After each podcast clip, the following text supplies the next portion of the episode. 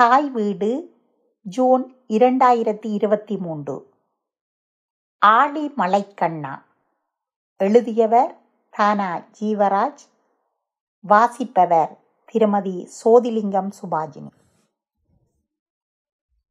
அறிவாட்டி பூமகள் நரபலியானதை சொல்லி முடித்த கடைசி நிமிடங்களில் ஆதினி மூச்சு விடவும் மறந்து போயிருந்தாள். குளிரில் நனைந்த கோழிக்குஞ்சாக அறிவாட்டியின் மடியில் தஞ்சமாகியிருந்த ஆதினிக்கு அடுத்து என்ன நடந்தது என்று கேட்பதற்கு தயக்கமாக இருந்தது. நடந்த துயரத்தை மீள ஞாபகப்படுத்தி சொல்லி வந்ததாலோ என்னவோ அறிவாட்டி அயற்சியாகி சிறிது நேரம் பேசாமல் இருந்தாள். பின்னர் அவளிடம் இருந்து ஒரு பெரிய பெருமூச்சு வந்தது. சிறுவயதில் அறிவாட்டி பாட்டிக்குள் புகுந்த குளிர்காற்றுத்தான் அப்போது கடுமூச்சாக வெளியேறுகிறது என்று ஆதினி நினைத்து கொண்டாள். அவள் பயங்கொள்ளும் அளவு அந்த பெருமூச்சு காற்றின் உஷ்ணம் இருந்தது.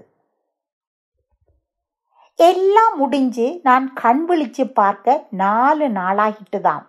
அதுவரைக்கும் உடம்பு அடிக்கடி நெருப்பாகி கொதிச்சதோட எனக்கு சுயநினைவு வருவதும் போவதுமாக இருந்ததாக பிறகு சொல்லி திட்டினாங்க.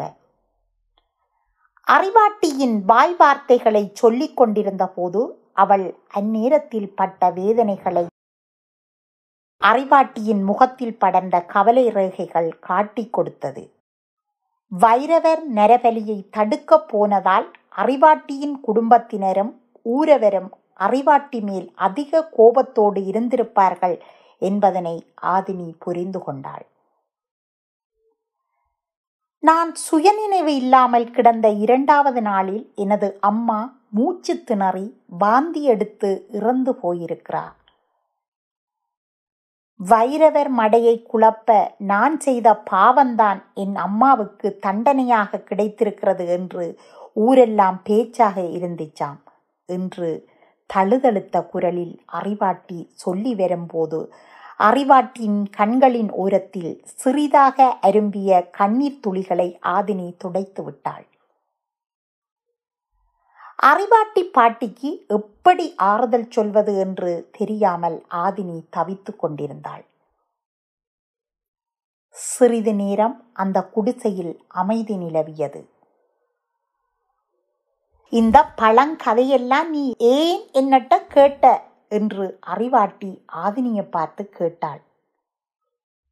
பாட்டி, நீங்க எப்படி தேவரடியாராக போனீங்க என்று கேட்டேன். அதில் இருந்துதான் இந்த கதையெல்லாம் தொடங்கிச்சு என்று ஆதினி கூறினாள். உம் இப்பத்தான் நீ கேட்டதற்கு பதில் சொல்ல போறேன். அம்மா இறந்த துயரம் மறைறதுக்குள்ள அப்பாவும் அதே மாதிரி மூச்சு திணறி என் மடியிலேயே உயிர் விட்டார். நான் செய்த பாவத்துக்கு ஏன் என் தாயையும் தந்தையையும் பழி வாங்கினார் என்று வைரவர் சாமி இருந்த திசையை பார்த்து பலமுறை உரத்த சத்தம் போட்டு அழுதன். அந்த சின்ன வயசுல அது மட்டும்தான் என்னால் செய்ய முடிஞ்சது. ஆசையா வளர்த்த அம்மா அப்பா இறந்த அதிர்ச்சியில் நான் இருக்கும் போதே என் அன்பு தம்பி மாதவன் கத்தியை எடுத்துக்கொண்டு என்னை கொல்ல வந்தான். ஏன் பாட்டி என்று அலறினாள் ஆதினி. வைரவர் மடையை குழப்ப முயற்சி செய்த ஆதினிதான் உன் அம்மா அப்பா சாவுக்கு காரணம் என்று ஊரவரெல்லாம் என் தம்பியிடம் ஓதியிருக்கிறார்கள்.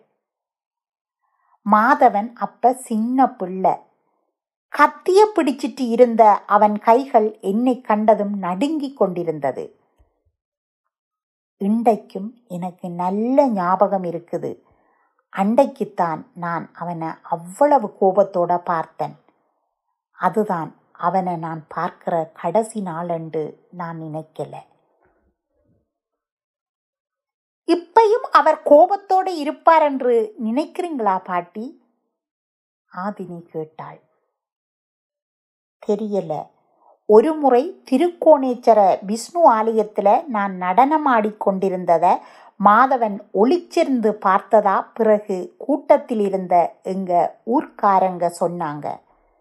ஆனால் நான் தேடி பார்க்கக்குள்ள அவன் அங்கே இல்லை.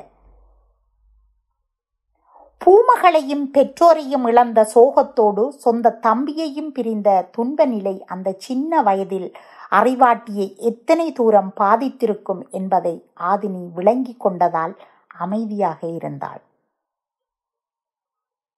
அறிவாட்டி ஏன் தேவரடியாராக போனாள் என்பதை கடைசி வரை அறிவாட்டி சொல்லவில்லை. அதை ஆதினியும் கேட்கவில்லை. ஊரும் உடன் பிறந்தவனும் வெறுத்தொதுக்கிய அறிவாட்டியை தேவரடியாராக ஆலயத்தில் ஒப்படைப்பதை தவிர கோதையம்மாளுக்கு வேறு தெரிவுகள் ஏதும் இருந்திருக்காது என்பது ஆதினிக்கு தெளிவாக புரிந்தது.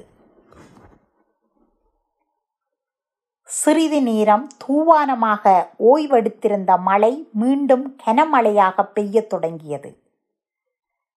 மழையின் வீரியத்தால் குடிசைக்குள்ளும் சிறு சிறு மழைத்துளிகள் ஆங்காங்கே விழத் தொடங்கியது. தொடர் இழப்புகளின் வலியால் தளர்ந்து போயிருந்த அறிவாட்டி பாட்டியை தேற்ற என்ன செய்யலாம் என்று நீண்ட நேரம் ஆதினி யோசித்து கொண்டிருந்தாள். குரு சோர்ந்து போகும் தருணங்களில் கற்ற வித்தையால் மட்டுமே சீடனால் அவரை தேற்ற முடியும் என்று அறிவாட்டி பாட்டி ஏதோ ஒரு சந்தர்ப்பத்தில் சொல்லியது அப்போது அவளுக்கு ஞாபகத்துக்கு வந்தது.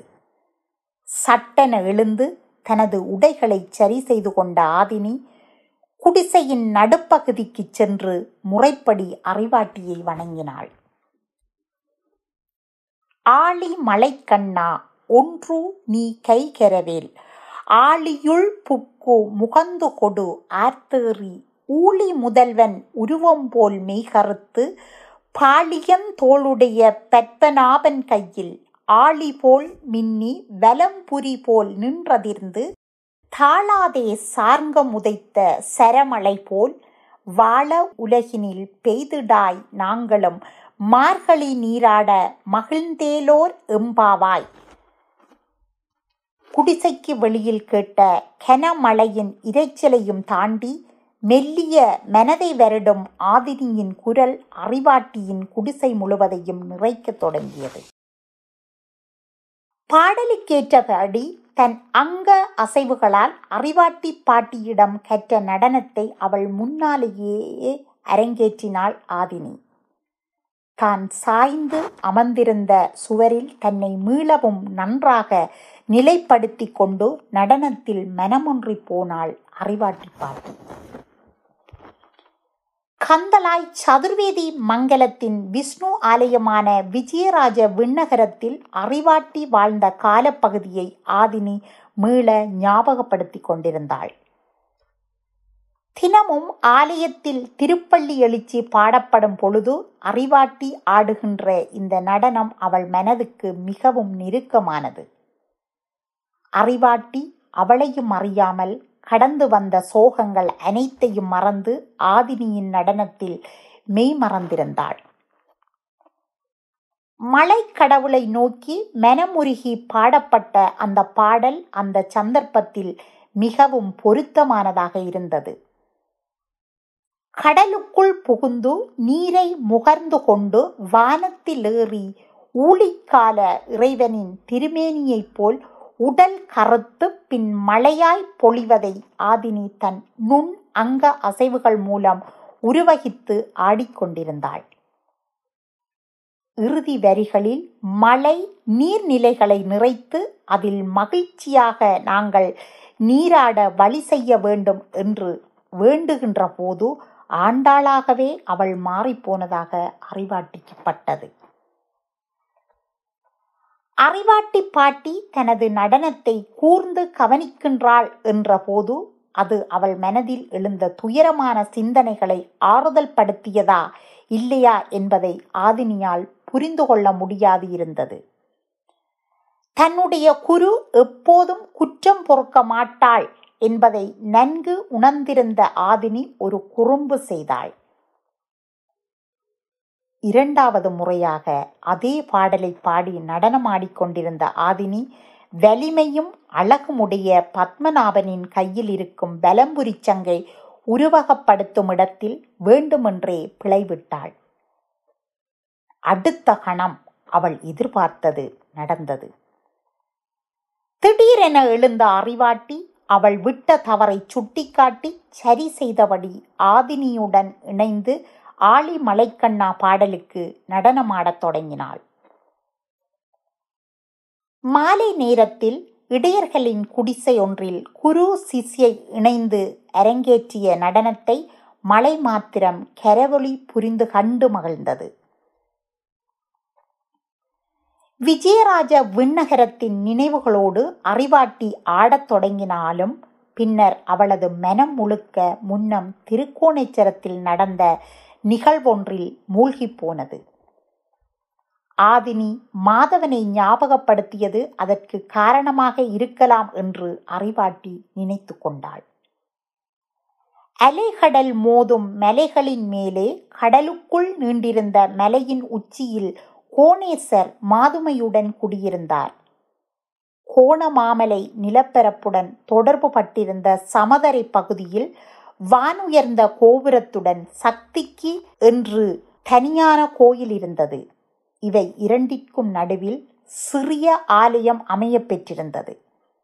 ஆலயத்தின் விசாலமான மண்டபத்தில் கடல் கடந்து வந்த பல தேசத்தவர் கூடியிருக்க அரங்கேறிய நடன நிகழ்வும் அதில் தளபதி தேசராயன் கைகளால் தான் தலைக்கோலி பட்டம் பெற்றதும் மெனக்கண்ணில் சித்திரமாக ஞாபகத்துக்கு வர அறிவாட்டியின் உடலில் ஒருவித புத்துணர்ச்சி எழுந்தது.